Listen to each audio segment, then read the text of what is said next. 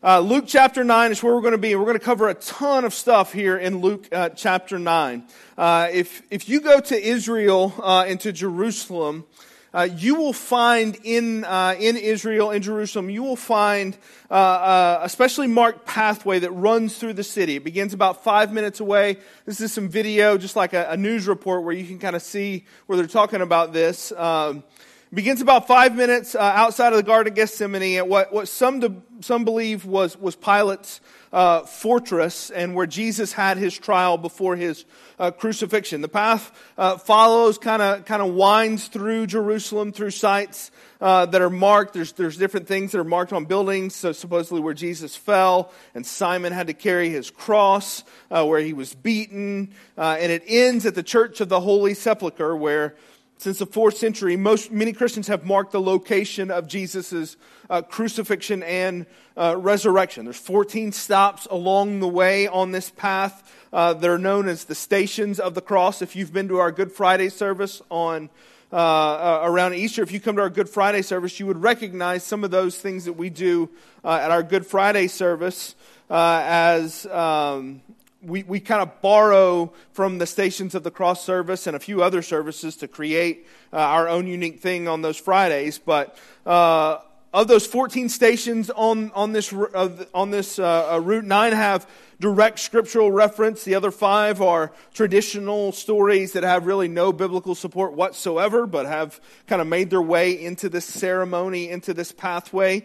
Uh, this path has gone through a few changes in the 4th century, the 8th century, uh, and the 14th century uh, before it kind of settled on its modern uh, route that is there. And, and, any day of the week that you go throughout the year, you will see people walking this pathway. But if you go on uh, Holy Week, or especially on Good Friday, you will have thousands that will come to walk on this path. It's called the Via Dolorosa, which means the way of sorrow or the way of suffering. And many will walk this, this path in order to, in some way, literally follow Jesus on his way to the cross. Many will incorporate times of, of prayer, times of penance, uh, even like physical suffering. They will intentionally uh, hurt themselves along this way in order to somehow experience the pain and the suffering of, of Jesus. Even walking the path, uh, some have been known to walk the path on their knees throughout, uh, throughout the city. You guys can stop that video there. Um, and uh, so, so the, the, the, the video, the, this way, the Via Dolorosa, is, is a popular thing for people to come and somehow experience the suffering of Jesus. And I find this whole practice to be fascinating. In some ways, I appreciate the fanaticism and the commitment to their desire to follow Jesus. It is uh, admirable to want to somehow replicate the, uh, the suffering of Jesus on that day and the crucifixion. There's a, a long history of, in, in Christian tradition um, I don't think it's a good one, but there's a long history in Christian tradition that, that self harm and hurt is actually a way to absolve yourself of sin, that literal physical suffering is a way to purge yourself uh, from what you have done, uh, that the body is nothing but a conduit to spiritual purity, and that pain of the physical can set you free from pain and captivity spiritually. If you've ever read The Scarlet Letter, you had to read that in high school. I hated reading that book in high school, but if you ever had to read that book, that's a key theme that is built into that book. For others, it's not the elimination of sin through physical pain, but the physical pain is tangible evidence of just how much you love Jesus. That enduring physical pain in the name of Jesus is the epitome of being a good Christian. I remember when I was in high school, uh, it was very popular. Uh, there was a huge push for us young Christians to study things like Fox's Book of Martyrs. DC Talk had a book out called Jesus Freaks. You guys remember that, that book? And that, that book had all kinds of stories about those who had given their lives for Jesus. Old, uh, old saints and, and new that had suffered uh, around the world and that had given their lives for uh, Jesus. There was a, a, rush to celebrate stories of Christians that had died in school shootings and in September 11th as uh, their story of persecution and death should inspire us and, and, and press us to be as good of Christians as they were. That was the mark of the great Christian, those that were willing to suffer, especially those that were willing to die for Jesus. And certainly history is filled with the stories of men and women that give their life for Jesus. These are stories that are uh, that are fueled that, that, that, fueled much of the early church, especially those first few hundred uh, few hundred years of the church. That that it was not unusual for Christians to have to give their lives in the name of their faith. The book of Revelation even points to martyrs and gives them their own kind of moment and spotlight in the scriptures.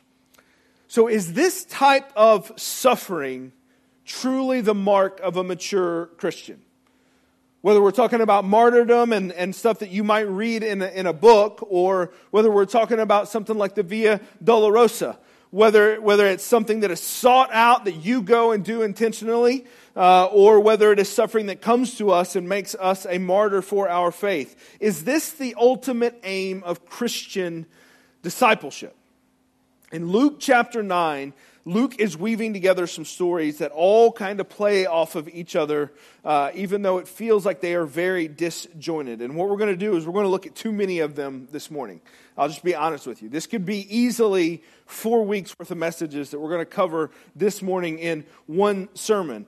Uh, I think the thread in all of these is what makes all of these so powerful. Even though they have their own message and a great message, if they stand alone, putting them all together, I think, uh, has a powerful message that comes together too. I slow played it through Luke 8, so I thought I would speed it up a little bit through Luke 9 and draw this thread out from all of these stories. So in Luke 9, we're learning about the components of what it means to follow Jesus. That is, uh, if you want to kind of put it all in a nutshell, that is what's happening here in Luke 9. What is discipleship?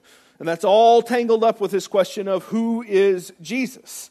Uh, so if we're going to answer the question of who Jesus is and what it looks like to be his disciple, this is a great place for us to be. And what we're going to see is it's almost in, impossible to tie all these threads of discipleship together uh, because it's going to end up resulting in something that almost no one saw coming.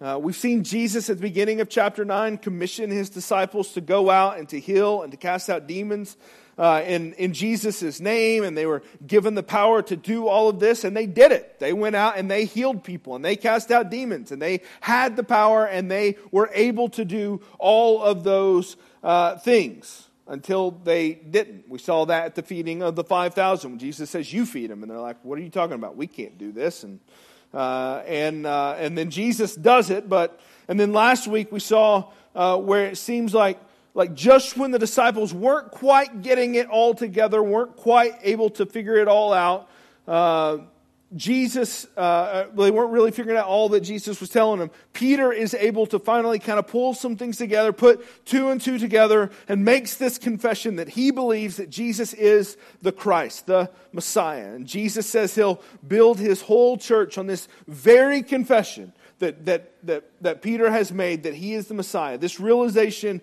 of who Jesus truly is and what he came to do, Jesus is going to build his whole church on that. So it's kind of this, this like this big moment, this glorious moment, and then we have what is the ultimate true like mountaintop experience. Jesus takes Peter and a couple of other disciples up the, the mountain and he says, I got something to show you. And he, boy, does he. This is what we saw uh, last week. He starts shining like lightning. Moses and Elijah show up for a brief moment, the kind of epitome of like the guys in, uh, in Israel's history. They show up for a moment there and, and are talking with Jesus, and uh, Jesus is, is shining uh, brightly, and, and, and they, they quite literally see Jesus in all of his glory.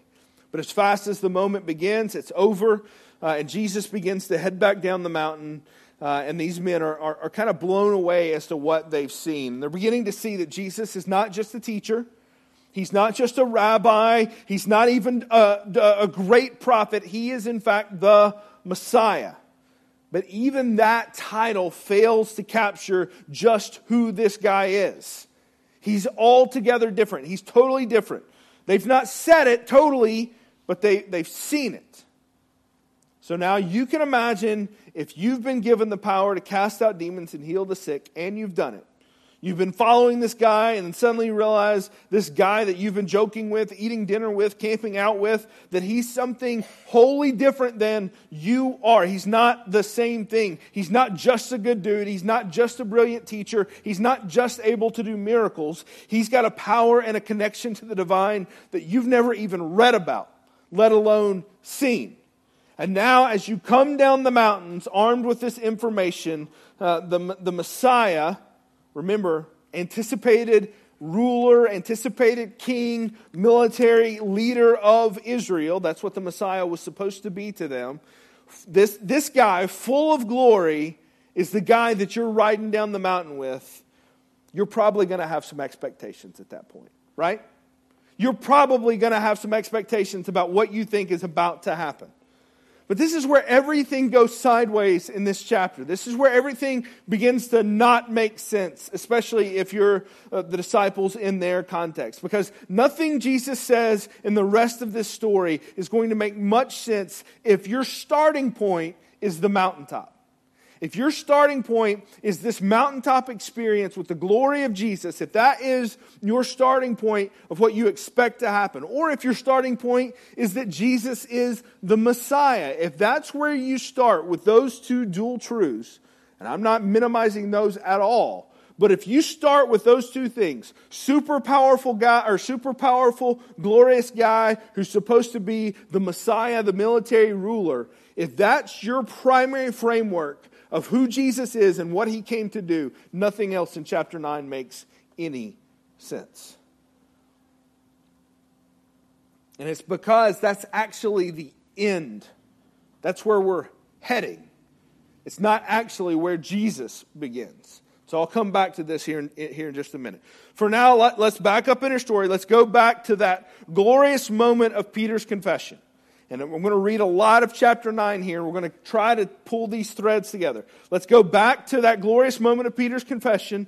These disciples have finally figured out some things, and Peter's confession seems to confirm their suspicions. Jesus is the Messiah, and that means that what comes next is that Jesus will finally begin the process of building this army that will liberate Israel from Rome. It feels like it's go time.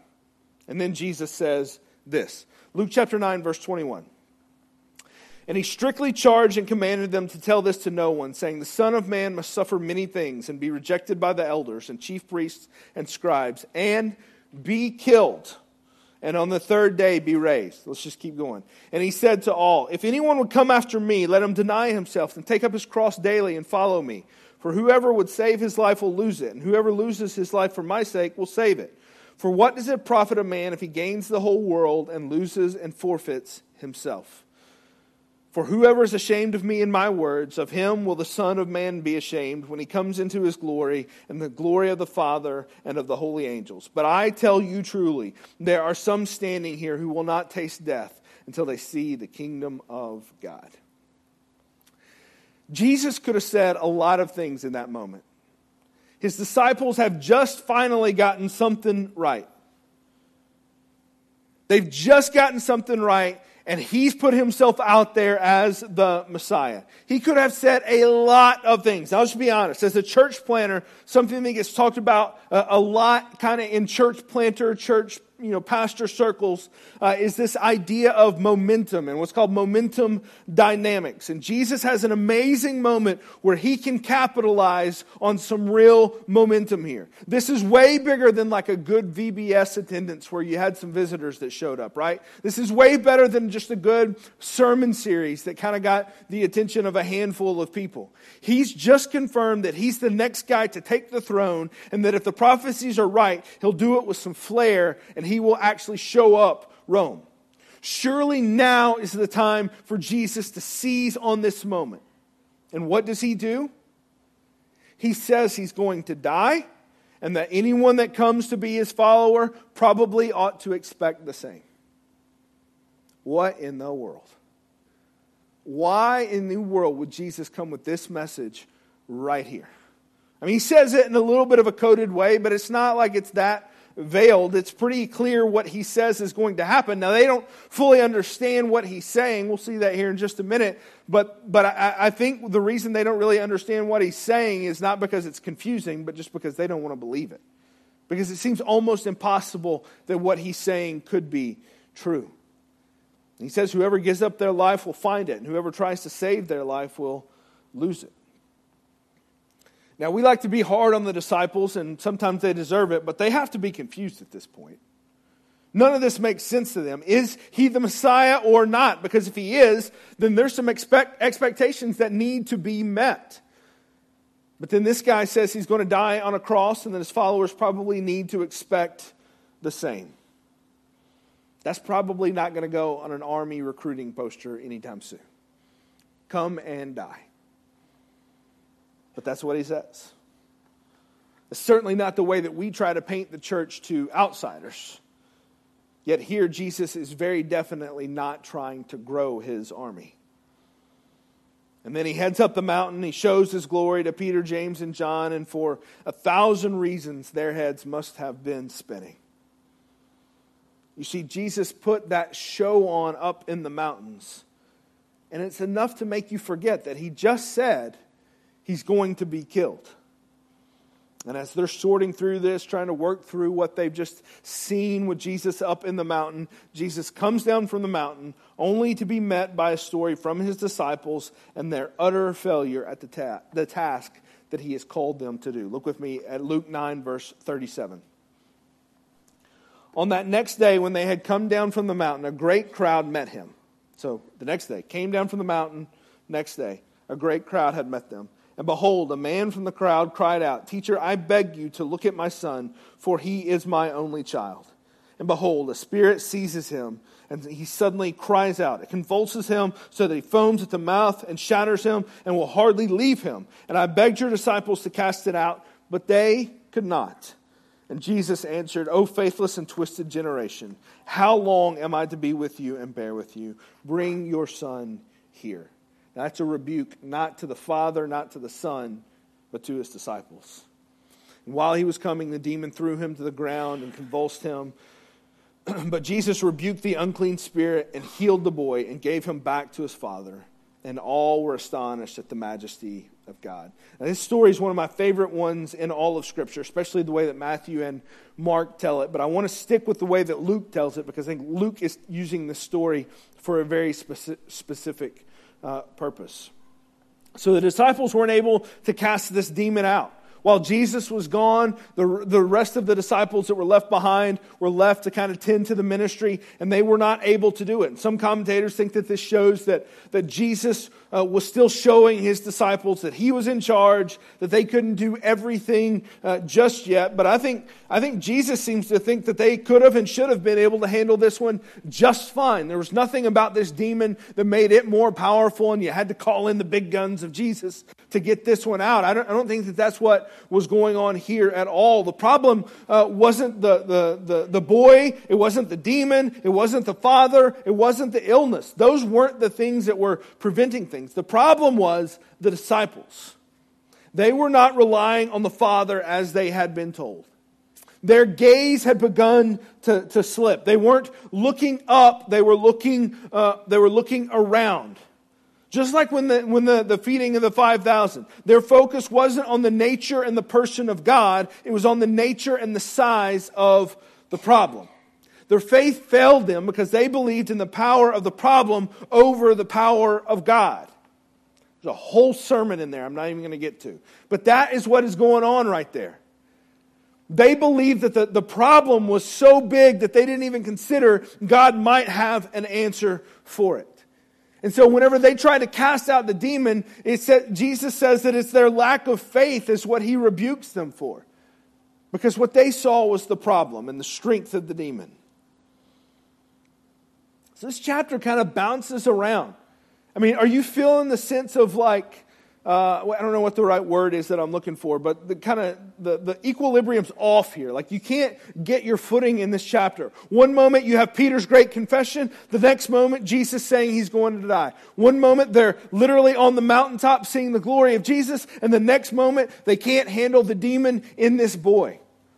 Like it, it's, it's wins and losses, wins and losses, wins and losses. You can't figure out, there's no momentum whatsoever. As soon as things start going in the right direction, things start going in the wrong direction. Sometimes that's by forces on the outside. Sometimes that's by Jesus initiating a conversation that says, Hold on, boys, everything's not as good as you think it is.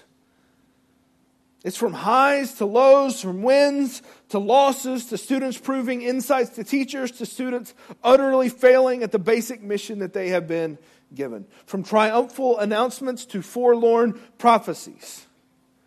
How do we reconcile all of these stories that are all happening here just in this one chapter?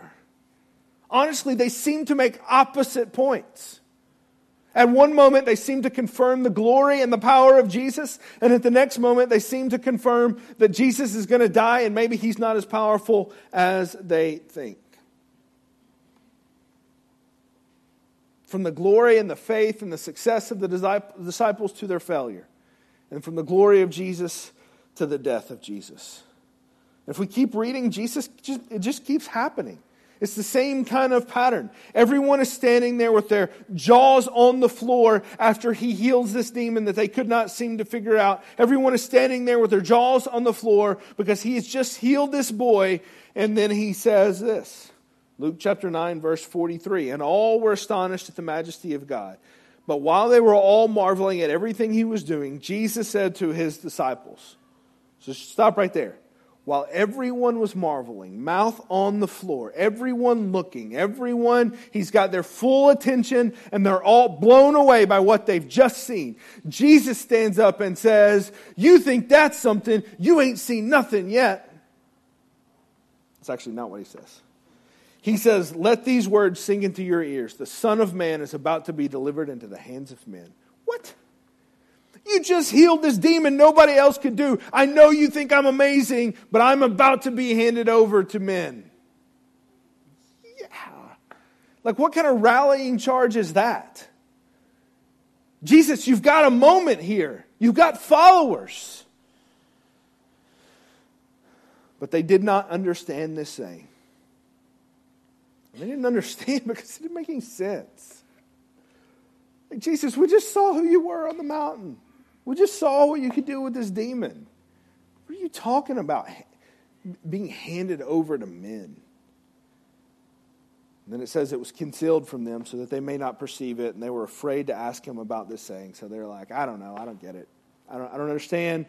God says, I'm just, you know, uh, the Father says, I'm just not going to reveal this to them right now. They don't, they don't understand this because they don't want to understand this.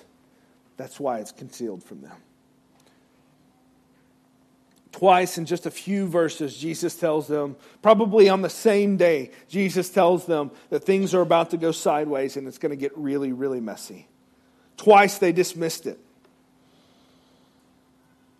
They, dismissed it so much so that, that listen to, I mean, the, the next like three stories that we get here just shows just how much they completely are off base on where Jesus is at. Jesus has got one thing that he's thinking about, and they are totally like out in left field about stuff. Listen to this. You, you, if you've got kids, you can appreciate this. Like how much they're off on what is actually going on. Look at this in Luke 9, verse 46.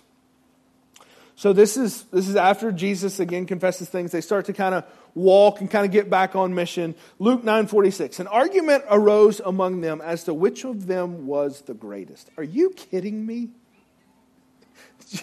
Jesus up on the mountain, shining like lightning. And just a couple of verses later, they're like, nah, I'm better than you. I'm better than you. You're an idiot. You're, you're a fool. Look, you, you couldn't even cast that demon out. If I was there, I could have done that. And they start arguing over who is the greatest.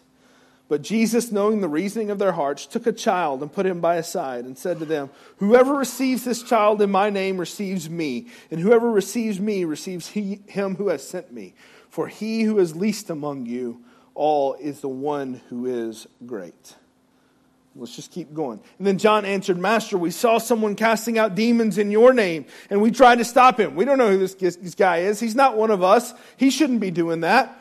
Uh, we can't let him get credit for that kind of stuff. He's not, he's not part of the team. Uh, and Jesus said to him, Do not stop him, for the one who is not against you is for you. So they're like, wait a minute, I don't, no, no, no. If anybody's going to get credit for this, it's us, not this guy. We're the ones with the power, not this guy. Let's keep going. And when the dr- days drew near for them to, him to be taken up, he set his face to go to Jerusalem. And he sent messengers ahead of him, and who went and entered a village of the Samaritans to make preparations for them. But the people did not receive him because his face was set towards Jerusalem. And when his disciples James and John saw it, they said, Lord, do you want us to tell fire to come down from heaven and consume them? But he turned and rebuked them. They went on to another village. One thing after another, these guys are just like, hang on, we are better than everybody else. That guy's not on the team. We deserve credit. These Samaritans are terrible people. Do you want us to call down fire and just set the whole place uh, ablaze? You want us to just leave it in rubble? Just, just constantly, they're like, I'm better than him. I'm better than them. He's not with us. Just, this is where their mindset is. They are building their own kingdom on their own terms, with their own agenda, with their own rules. This is what the disciples are doing. And what they think they are doing is building that, that, that kingdom on that agenda with, with the king behind them, the Messiah behind them, but they're the ones that are building the kingdom. And Jesus is like, this is just not how it's going to go, guys. This is not how it's going to. One after another, at the heart of all of this is the presumption that, that, that they are the best show in town, and anyone who, who, who, who thinks they understand anything needs to get on board with this. And every time Jesus essentially looks at them and says, You fools, you guys are morons. You do not understand this at all. He pulls a child aside and he says, Look at this child. This child has nothing. This child is, is, is, is, is doing, doing nothing. You guys think you're so great. This child, who is no one's student, who has no agenda, that is the kind of way that you are supposed to pursue me. I mean, it's just one after another where this kind of stuff keeps happening. The, the, the chapter feels so disjointed. And honestly, it would probably be easier to take any one of these stories kind of piecemeal. They all make their own good little sermon in and of themselves. It would be a great thing for you to talk through those in a discipleship group and work through each one of these and say, what does this one story about bringing the, the children to me, what does that teach us about the nature of faith? Or what do we learn about the nature of, uh, uh of, of, racism and of, uh, of like ethnocentricity in the way that they treat the Samaritans. And what do we learn about each, each of these things has their own little sermon in there, but they're all together trying to make us point to one, one thing and one kind of central theme. And so I don't want to lose the weight of what's going here if we separate them. So let's just keep going a little bit and we'll see some things start to open themselves up here in just a second. But before we do that, I want to look back at one more verse that we just read, but we kind of we kind of went by it real quick. Verse 51. And what I believe that, that verse 51 helps us to understand the way things are unfolding here in this chapter. Luke chapter 9, verse 51. When the days drew near for him to be taken up, this is Jesus, he set his face to go to Jerusalem. I love that. He set his face to go to Jerusalem. I love the way that is worded, that kind of like little euphemism there. If you haven't picked up on it yet, Jesus knows exactly what is ahead of him in Jerusalem. He's hinted at this all throughout the book of Luke. You know, whenever he went over to the, uh, to the Gentile side of, of uh, the Sea of Galilee, do you remember he heals Legion? And he tells Legion, go tell everybody what I have done for you. Why? Because they're Gentiles. Nobody's after him in the Gentile community. But every time he does something for someone within the Jewish community, he says, Don't tell anybody about this. Why? Because he knows if it starts to grow and if he, his, his kind of legend starts to grow among the, the Jewish community, he's going to be in trouble. And so he knows if he goes to Jerusalem, that's like going into the hornet's nest. He knows going to Jerusalem means he's going to die. He's very certain. In verse 51, it says, He set his face to Jerusalem. So far, his ministry's been out on the countryside, right? He's not been in Jerusalem. Now he makes a pivot. Very deliberately, physically, he makes a pivot from the countryside and he's heading to Jerusalem, to the hornet's nest. And here's what you begin to see about Jesus if you haven't seen it already Jesus lived his life on purpose. Do you know what I mean when I say that? What Jesus did was very intentional. His life was intentional. And it was always advancing toward the cross. Always. And he took every step very deliberately. This was not like, oh, I missed, I'm, this was a misstep here. I, if, I if I had zigged when I should have zagged, maybe I wouldn't have died. If I had gone this way instead of going that way, then maybe I could have like psyched out the Pharisees and they wouldn't have come after me. And I wouldn't have, I wouldn't have made this person mad or made that person mad. Man, I just politically miscalculated. No, no, no, no. There was no political calculation that was going on for him. This was very much a calculated measure toward the cross. He was always advancing toward the cross.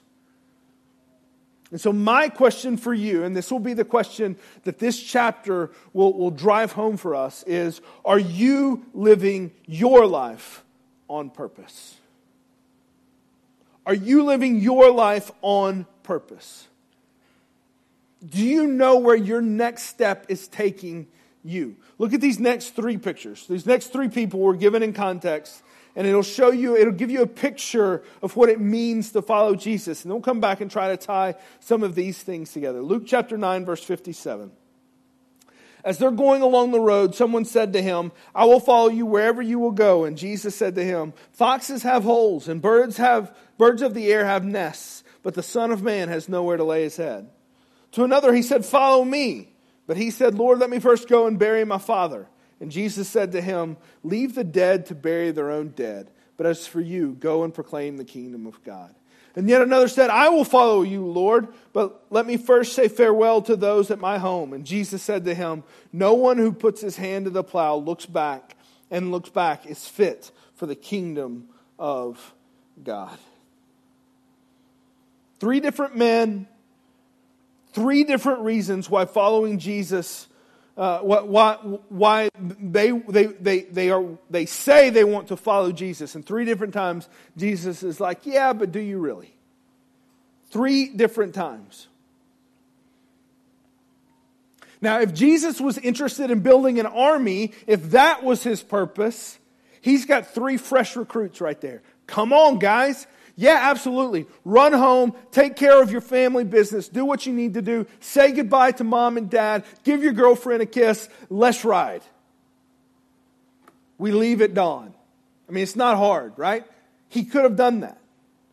But instead, these three different people are all coming up to him and he says, Are you sure this is what you want to do? Because it seems to me like you've got other things that are going on. Jesus isn't saying family commitments are bad. Jesus isn't saying don't go to a funeral. Jesus isn't saying don't go talk to your mom and dad. Jesus isn't saying that. What he's saying here, the point that he's making, is that if you're going to ride with me, if you're going to Jerusalem with me, then you've got to know you're all in on this one. And there is no sense of you kind of turning back and hesitating here. All in, you are coming. He's trying to underscore the nature of discipleship, that following Jesus will demand all of our lives. There is no Christian life that keeps some things for ourselves while we give others to Jesus. He is all of our lives, no exceptions. Listen to this quote this is kind of a, a, long quote here, but listen to this quote from Dietrich Bonhoeffer, The Cost of Discipleship. He says, The cross is laid on every Christian. The first, Christ, the first Christ suffering which every man must experience is the call to abandon the attachments of this world. It is that dying of the old man which is the result of his encounter with Christ. As we embark upon discipleship, we surrender ourselves to Christ in union with his death. We give over our lives to death. Thus it begins. The cross is not the terrible end to an otherwise God fearing and happy life. It meets us at the beginning of our communion with Christ. When Christ calls a man, he bids him come and die. It may be a death like that of the first disciples who had to leave home uh, and work to follow him, or it may be a death like Luther's who had to leave a monastery to go out into the world. But it is the same death every time death in Jesus Christ, the death of the old man at his call. When Christ calls a man, he bids him come and die. So is our call to discipleship. Glory is there. The Messiah is there. It will all come, but, but glory and salvation come in only one way through the cross. For reasons we cannot fully know, God has ordained that salvation, joy, purpose, glory, those things cannot be gained except through suffering. But this is not the Via Dolorosa. Anyone can walk a path and endure some pain. That is not our ticket to heaven. It is not our claim to be disciples. It is not even some glorified martyrdom, for it is one thing to die for Jesus, it is wholly another to live for him.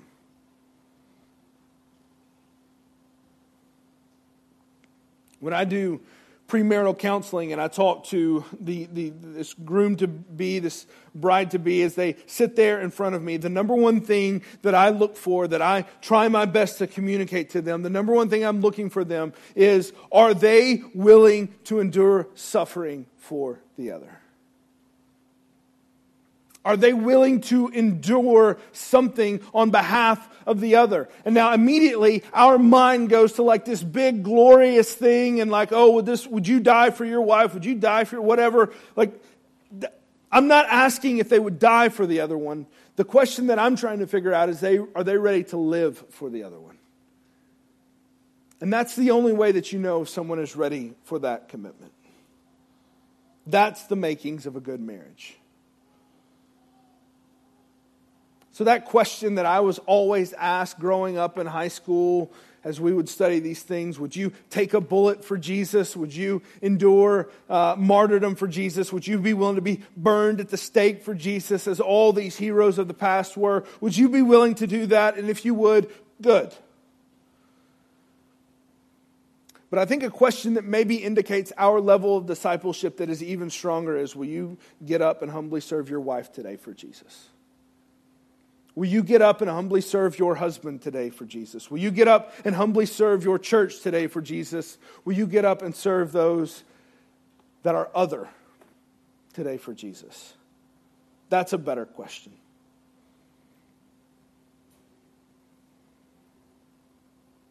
Jesus would love wants people who would die for him, but much more people that would live for him. Now, none of this offsets the gift of grace through the cross. This is one of the things that I want to underscore for us here. Note that Jesus' face is set towards the cross. It says that he is, he is set for Jerusalem in the midst of his disciples' utter failure to understand what he's doing. In the midst of them arguing over who's the greatest while they're walking next to Jesus. Like, Jesus is right there, and they're arguing. It, it, it is like a bunch of like like like like pee wee football players asking who's the better quarterback while Peyton Manning is standing right there. Like that guy, not you guys. But it's that on like an infinite level. Like what, what are you guys doing? As they're arguing that, Jesus' steps are taking him to Jerusalem. He's not looking over at these guys that are foolishly, uh, foolishly arguing who's the greatest and being like, you know what, you guys earned it. I'm going to die for you guys. That's not what's going on here. They haven't earned his trip to Jerusalem. That was always his mission, and he was always going to accomplish it. There's no, there's no time that Jesus looks at his disciples and says, okay, now you get it. Now you're worthy. Now I'll go. He was always going. That was the mission. I hope that is an encouragement to you this morning. Jesus went to the cross not because you earned the salvation, but because that was what he came here to do. The cross was always going to come first. The point here is that a disciple is one who lays down their own agenda, lays down their own pursuit of their own glory, their own version of the kingdom. You see, this is why this chapter is so disjointed because the disciples have one version of the kingdom that they think is how it should be. And Jesus has an entirely different version. It looks entirely different. And they are all about their version. And they can't figure out why Jesus keeps talking about his version. But this is what a disciple looks like. This is the call to discipleship to get on board with Jesus' version of what the kingdom looks like. And for whatever reason, the, the, the path to new life and the path to freedom and purpose and joy, it does not come through glory as you ride into town. It comes through suffering on a cross.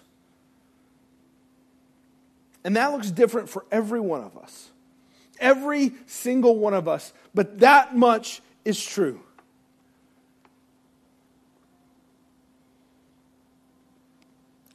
So the question is would they lay all of that down? All those earthly attachments, all those dreams and visions of what, what the Messiah was supposed to be, all that glory that was supposed to be theirs, would they lay it all down in favor of this version that Jesus comes and says, This is what I'm doing?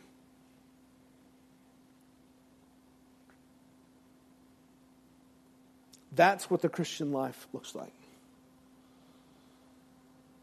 Not to earn the cross, but because of the cross.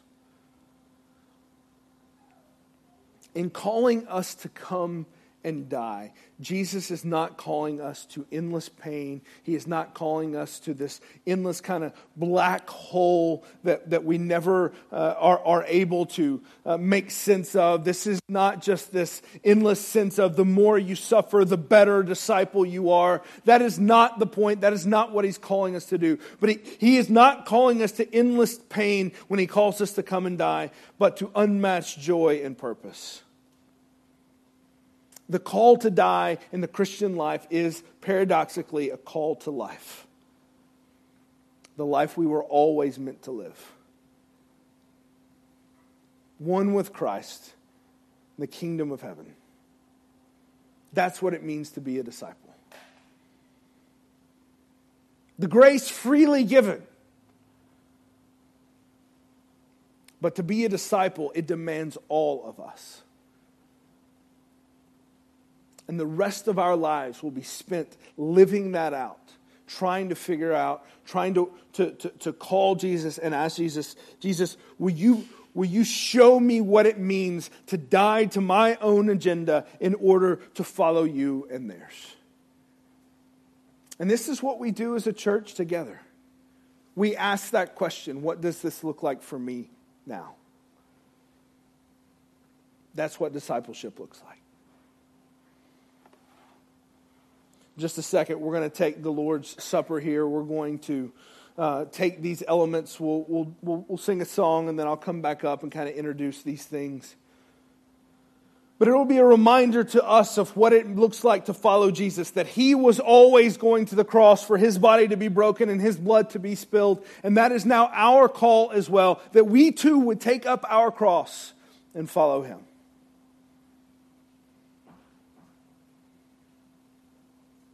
If you've never done that before, if you've never experienced that, if your call to discipleship has, has simply been, well, you just, you know, walk the aisle, pray the prayer, get the water, and then move on, there's no sense in which, in the Bible, in which that is what discipleship looks like.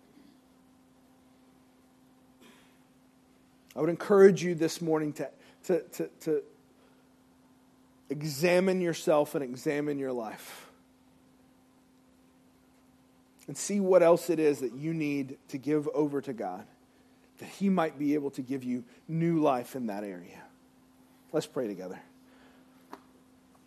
Father, thank you this morning for your grace to us.